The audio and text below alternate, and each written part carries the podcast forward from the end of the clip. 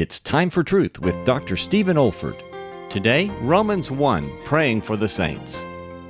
I want to point out in the first place that the saints became real to Paul because they were the objects of unceasing prayer. Turn back to chapter 1 and verse 9 of this epistle.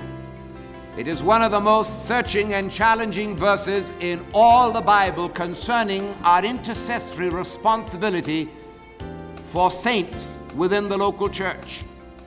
Read with me. Paul says, God is my witness, whom I serve with my spirit in the gospel of his Son, that without ceasing I make mention of you always in my prayers. I don't know how that strikes you, but it pierces me through and through. Here was a man given to faithful, frequent, and focused prayer for every name listed in this chapter. Now, people never become real to us until we honestly know how to pray for them.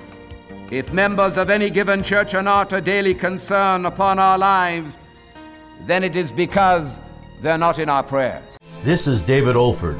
You have been listening to a message from God's Word delivered by my late father, Dr. Stephen F. Olford, who went to be with the Lord in the year 2004. If you wish to learn about our online resources or learning events at the Institute for Biblical Preaching, our web address is olford.org. That's O-L-F-O-R-D dot org.